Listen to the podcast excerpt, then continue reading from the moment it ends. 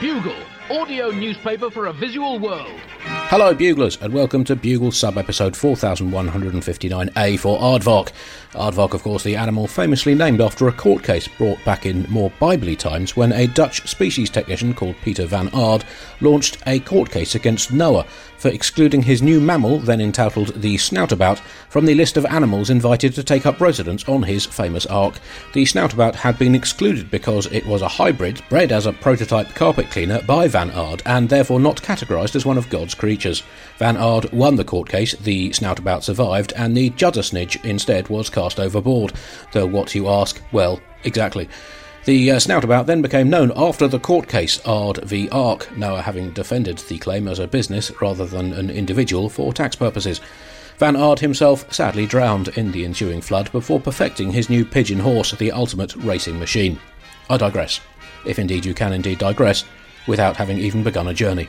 I am Andy Zaltzman, and there is no regular bugle this week because I am in a biosecure hotel in Hampshire watching my own private international cricket match. Uh, basically, do tune in to BBC radio coverage uh, on the radio or indeed online around the world if you want to hear me actually saying some facts, albeit facts about sport, which is essentially, of course, fiction. But that is as far as I'm prepared to compromise in my personal battle against reality.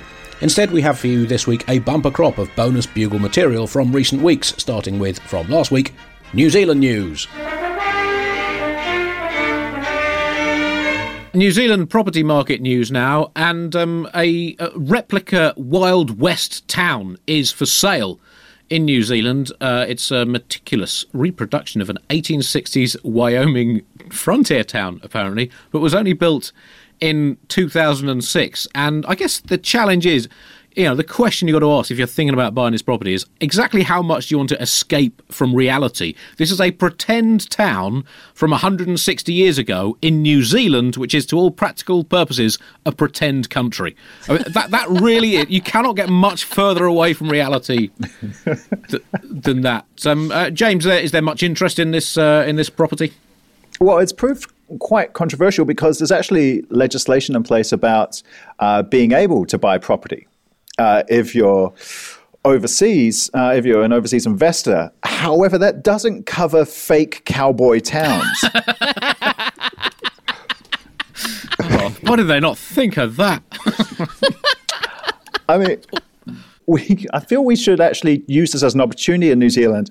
Uh, we need all the money we can get. So if we can just get someone rich enough to buy this thing and move in and then hook them up with Taika Waititi, that's a film franchise ready to go. It's got Just, how many properties has it got? Twelve or fourteen?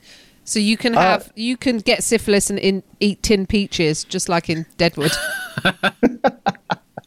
it's right in the middle of nowhere. That's the weird thing, because we also have towns in New Zealand which are right in the middle of nowhere. I, I, don't think New Zealanders actually knew there was a fake cowboy town before the story broke. I think they were just driving past it, going, "Ah, oh, I wonder which yeah, I think I've, I think I've stayed there before. Actually, yeah, they do good scones. Yeah, it probably just looks hipster because that's everything. everything hipster is just kind of like retro nostalgia, right? So uh, it just people driving past going, "Oh, look at that hipster place. That seems a bit wank." yeah, it's probably a craft beer brewery. How, how, much is it for for sale for? I think it's uh, 11, 11 and a half million uh, dollars. I don't know if that's US or uh, or New Zealand uh, dollars. It's, I think it, I think it's New Zealand, which is about right. two hundred and sixty six thousand five hundred US. um, but I mean, I guess why, you know, why would you buy someone like this in New Zealand, not in, in Wyoming? What are the attractions apart from the, the lack of coronavirus, the lack of institutionalized national self destruction, uh, and and the addition of rugby and cricket? I guess the one real selling point is the almost total lack of indigenous mammals, which must be a real attraction to people who absolutely hate the concept of indigenous mammals living in a place. To uh, you know, buy somewhere in New Zealand, and you know, you just got a couple of bats to deal with. I mean, that's the nice thing about the New Zealand desert nothing kills you. You get annoyed. you, you will be irritated. Now, obviously, one thing no one in Britain, or Covidius Albion as I believe it is now known, could have foreseen before the government attempted to launch its track and trace system months after other countries had already done so, was that one of the key aspects of such track and trace systems was that they actually need to work.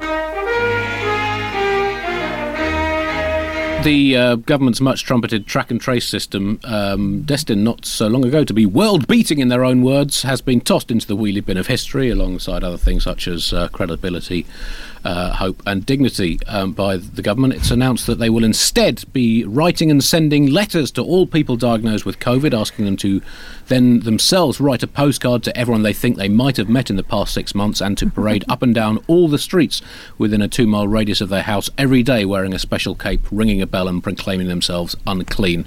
So they are very much still on top of this. Still on top of it.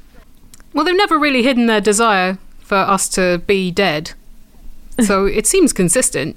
Yes. I guess so. That's all you're looking for, isn't it? So what's happened is the UK government has decided that it's not going to use its own app and is instead going to use the uh, face, uh, the Apple and Google model COVID trackers, which I think is nice. It's nice to see the government coming to terms with reality on any vector at all. On the other hand, handing even more power into the hands of faux independent, minimally regulated, ultra wealthy, non-government monopolies on the infrastructure of information seems a little bit like handing your tiny little exotic dance alien into the slimy little paws of Jabba the Hutt and making him pinky swear not to drop her into the nearest monster hole when his hemorrhoids flare up. But like I said earlier, most governments, not digital natives, do you trust them to build an app competently? No. or it'll be just the And- kind that keeps crashing constantly before you can even get into it? Yes, and, and this is very much a government that is trying to take Britain back to a, a pre-digital age. I think I think the current target year is 1854. also, since their plan is for everyone to get COVID, who needs an app to track that? Exactly. All you need is a British passport. That that's that's what we that that will do. Maybe they'll put it in the water, like like fluoride. like the fluoride. Get it? Yeah. I mean, it's. I, I mean, you might mock that now, but you know, when everyone else has still got COVID in hundred years' time, and Britain is ruling the world once again, it's basically smallpox all over again, isn't it? You can't unlearn those skills. Many people have criticised the British government, but to be fair to them, they have done their best to help this nation get better at cryptic crosswords. Or at least they have allowed us to hone our skills at trying to work out the hidden message in ostensibly unintelligible nonsense, such as any piece of government guidance issued in the last few months. Um, quick update on the latest government uh, guidance on uh, COVID here. Um, uh, interesting fact that apparently the Department for Education updated its guidance to schools ahead of reopening 41 times in a week. Um, which suggests that they're not entirely on, on top of things. The latest government guidelines on uh, when you're allowed to meet people uh, two people from one household can meet one person from two other households, or an average of half a person from four households for a period of time defined as x squared over the square root of 3y over z minutes, where x is a coefficient of how fond they actually are of the other people in the proposed meeting on an inverse exponential sliding scale, y is the distance they need to travel, and z is a numerical value correlating to the extent of panic befuddlement in the eyes of Health Secretary Matt Hancock. However, no meeting can take place if any of the parties are currently subject to freshly inked tattoos, hangovers, symptoms of excessive apricot consumption, an earworm of the 1980s novelty single Agadoo by Black Lace, and or sympathetic feelings towards global protest movements. The participants must breathe in for three seconds each in a strict rotation, with a buffer of 1.5 seconds between breaths, and out for five seconds whilst facing diametrically away from the person and or persons oppositionally triangulated to them in the social triangle. All participants and participantresses, why do they need to bring gender into it, must hum in Morse code rather than speak to minimise the transition of the virus, as well as the transmission of ideas, hope, and love. Cuddles are allowed, but only of scale model sculptures of the other meeting meetingees or holograms there whom of. Any grass stood, sat, or slouched upon by the meter uppers must be instantaneously grazed back to a safe length by a licensed goat in full military level PPE, and rules can only, underlined, be ignored if you are in a position of governmental responsibility. So uh, we are all clear now on exactly what we're allowed to do and with whom. The the U.S. has issued some new guidance, which is basically you're going to die. Just get on with it. At least it's clear, though. At least you know where you stand. It's the confusion we ha- we have to deal with. Was it an anagram? No one knows. Australia news now. So just checking, that's America failed state, UK failed state, Australia touch and go. I'd say at this point. Well, the big thing that happened in Australia this week was uh, Scott Morrison was told to move off someone's lawn, wasn't it? Was, did you see that? He was standing on. He was doing some like a press conference. Standing, and the guy came out of his house and said, "Can you cut off my lawn? I've just reseeded it." We've all got problems, Tom. That's all I'm saying. All our countries have problems at the moment. Well, the big news in Australia, Andy, is our economy is suffering its first ever recession in nearly three decades. As the nation grapples with the impact of the coronavirus pandemic and, of course, the summer's bushfires, the country's economy shrank 0.3% in the first three months of the year from the previous quarter. And like all shrinkage, that's very embarrassing. Though, as I've always said, Andy, it's not the size of the economy that matters, it's how you use it. And I've also said that about my tiny, tiny penis. Now, I'm not too worried because we have a wonderful Conservative government here who is dedicated to getting us out of the COVID crisis with a business led economic recovery, which is one of those phrases that just makes you feel good, like flexible work hours or open mic night. I suppose it'll be refreshing to have a business led recovery after having so many business led recessions. So I, for one, look forward to seeing Australian tourism ads with Australia, brought to you by Rio Tinto, and Richard Branson turning every single public library in this country into a private prison for the unemployed.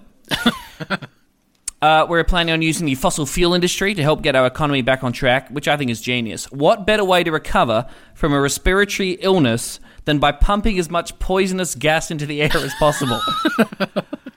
You, China. If Aussies are going to die to, by coughing, it's going to be because of our own bloody homegrown dicky die f***ing Australia incompetence. Thank you very much.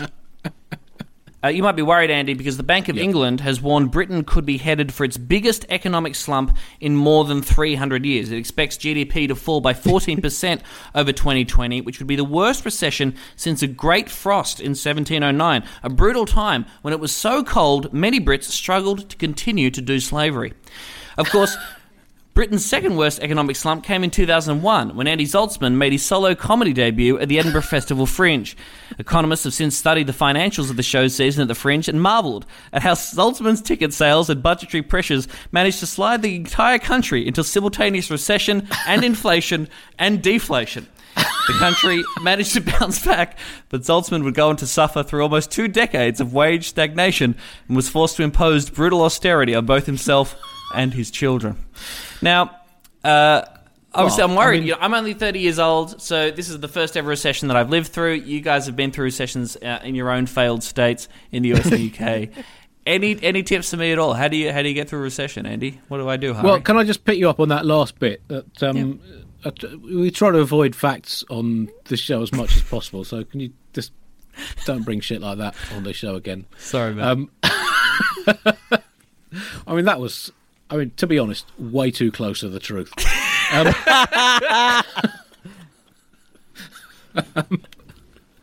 so, um, well, I mean, the, the great thing you say it's the worst ever recession, but you know, worst. I mean, it's the big, biggest ever. Big, biggest, big is good, isn't it? That's what we. That's what we learn. And the thing is, the great thing with having a massive recession, we saw this after the the 2008 financial crisis, is that you can then manipulate the growth figures. So you say, ah, we are the fastest growing economy in Europe. Yeah, yeah that's only just because you the economy into a. We are the fastest growing economy in fastest growing, fastest growing. F- you. On the subject of Australia, we currently have a wonderful bugle intern, Ross, who has concocted a musical masterpiece about Australia for all future generations to enjoy. Starting with you, listening now, uh, who are more of a current generation, admittedly, but of course you used to be a future generation, and never forget where you've come from. Unleash Ross. Australia. Australia. Australia. Australia. We inherit all our arguments from Britain, Andy. Australia. Captain Cook. Australia.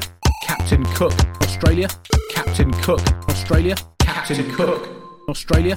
Captain Cook. Australia. Captain Cook. Australia. Captain Cook. Australia. what a cunty face who fully sucks like an absolute dog. Australia. Captain Cook. Australia. Dog. Captain Cook. Australia. Captain Cook. Who uh, spent a week or so in Australia, then f***ed off to look for somewhere else. Australia. We all hate Mondays. Australia. Captain Cook. Australia. We all hate Captain Mondays. Cook. Australia. Captain Cook. We all hate Mondays. Mondays. Mondays. We all hate Mondays. We all hate Mondays, dog. Mondays. Mondays. We all hate Mondays. Captain Cook. Finally, this week, archive time. Remember when the prospect of an American president being re elected wasn't enough to make you run for the Book of Revelations to rifle through the pages, muttering, for fuck's sake, if not now, then when? Well, to help jog your memory, here's the year 2012. Top story this week US presidential election 2012. Vote or sigh. Andy, I think that the US presidential election season is actually the perfect way for you to transition from your addiction to the Olympics because they actually have a lot in common. Those two, two events. Think about it. The whole thing happens every four years. It's two people racing each other. After going round and round in circles, one will eventually be declared the winner. It's incredibly expensive to put on, and there's just as much corporate involvement that slightly soils the whole event. It's perfect, Andy. It's like a nicotine patch for a debilitating sports addiction. And there was a big development this week. Mitt Romney finally picked his running mate, and he went with Wisconsin Congressman Paul Ryan, a move which seemed to energize the base of the Republican Party, who love to be energized by conservative picks around this time of year. Now, some people might say, why the hoopla? It's only the vice president. Why is everyone getting excited over a largely ceremonial role? Well, because that is simply no longer the case. You are thinking with a pre year 2000 mentality.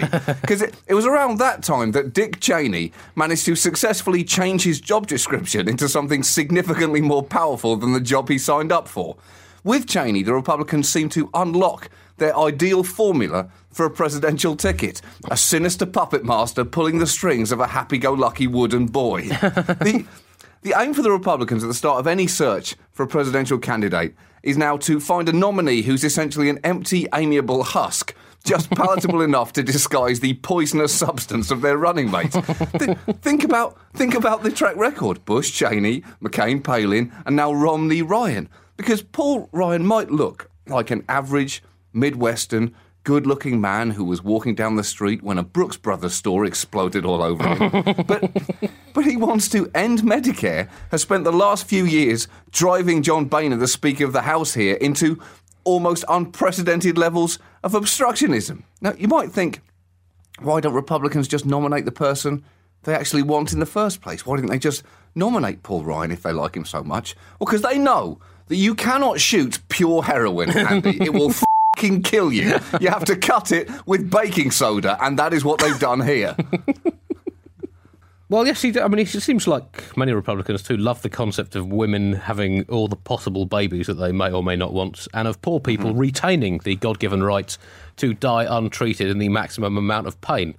Um, so I guess uh, you see, he's appealing clearly to the Republican Republican heartland. That's right, Andy, but what you're selling is not something that you can appeal to people with on the top half of your ticket. So that's why this system they found works. It's like when you give a dog a pill for worms. It's never going to eat that pill on its own. The pill is clearly disgusting. So you hide that pill in a bowl of cottage cheese. And if the Republicans have their way, Andy, come November, America is going to have cottage cheese all over its face and not realise what it's just eaten. This, the concept is nothing new. Look at the ancient Greeks. They invented democracy, and when they sacked the city of Troy, they didn't just show up with a bunch of crazy Greeks. They put a bunch of crazy Greeks inside an empty wooden horse. what I'm saying is, Romney is that empty wooden horse, and Paul Ryan is a bunch of crazy Greeks. I don't remember that, that horse being quite as much of a dick, though. All right, that's, that is the one flaw in that metaphor, Andy. But that is a that's a fair point. So the Trojans would have said, "Let's get rid of this fing horse." this horse is an asshole. Also, it's This horse does prancing not- around in a ludicrous way. Just horse- stupid classical music. this horse does not pay enough taxes. That's all for this week's Sub Bugle. You have heard from Tiff Stevenson, James Nokise, Helen Zaltzman, Alice Fraser, Ross the Intern, Nish Kumar, Nato Green, Hari Kondabolu, Tom Ballard, and Juan Oliveira. Time for me to return once again to commune with the comfortingly twistable truths of cricket statistics and to recommend you listen to producer Chris's new series of his Travel Hacker podcast, available at all good podcast shops, about which he will now tell you everything. Chris, wake up. This is your moment. Until next week, Buglers, Goodbye. Thanks, Andy, and hello, buglers. So, as some of you might know, I make a program with uh, one of the true greats of podcasting, a man called Richie Firth, who believes he can get from A to B better than anybody else. Now, you might have noticed that traveling around has become increasingly difficult uh, over the uh, last three, four months. Something's going on, not quite sure. Uh, should probably find out a little bit more about that. So we have decided to uh, basically reinvent our show, which is now called Fantasy Travel Hacker, where basically Rich and I get suggestions from members of the global public about ways in which we might make their journeys better. It could be a better way to get to the shops. It could be a better way to go over a waterfall. It could be a better way to traverse between two countries without getting any kind of visa. So please do listen. It's Richie Firth Travel Hacker in all good stores. And I'm going to play you a completely out of context clip, which may or may not work in this environment. Uh, goodbye. You know I love you all. Except you. Well, two hacks down in the first episode of Series 2 of Richie Firth Travel Hacker. Two hacks down, two hacks done. It's going well. Time for a new feature to Season 2. Oh, yes, it's a celebrity hack. Celebrity hack, celebrity hack, do do, celebrity hack, celebrity hack, do do, celebrity hack, celebrity hack, celebrity hack. Could you add some reverb and uh, jazzy bits to that, please? Sure. Celebrity hack, celebrity hack, do do, celebrity hack, celebrity hack, do do, celebrity hack, celebrity hack, celebrity hack.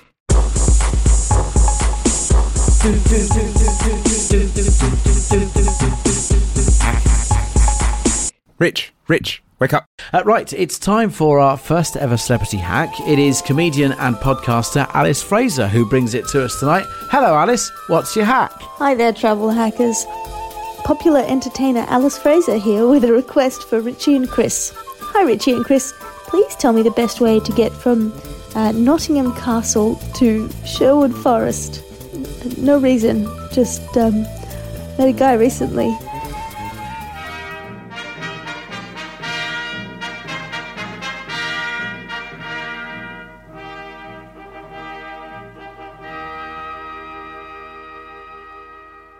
Hi, it's producer Chris from The Bugle here.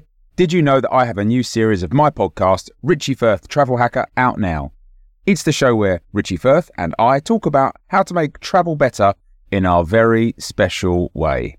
In this series, we discuss Lime bikes, Teslas, the London Overground, and a whole bunch of other random stuff that possibly involves wheels or tracks or engines of some variety. God, what a hot sell this is. I mean, you you you must be so excited. Listen now.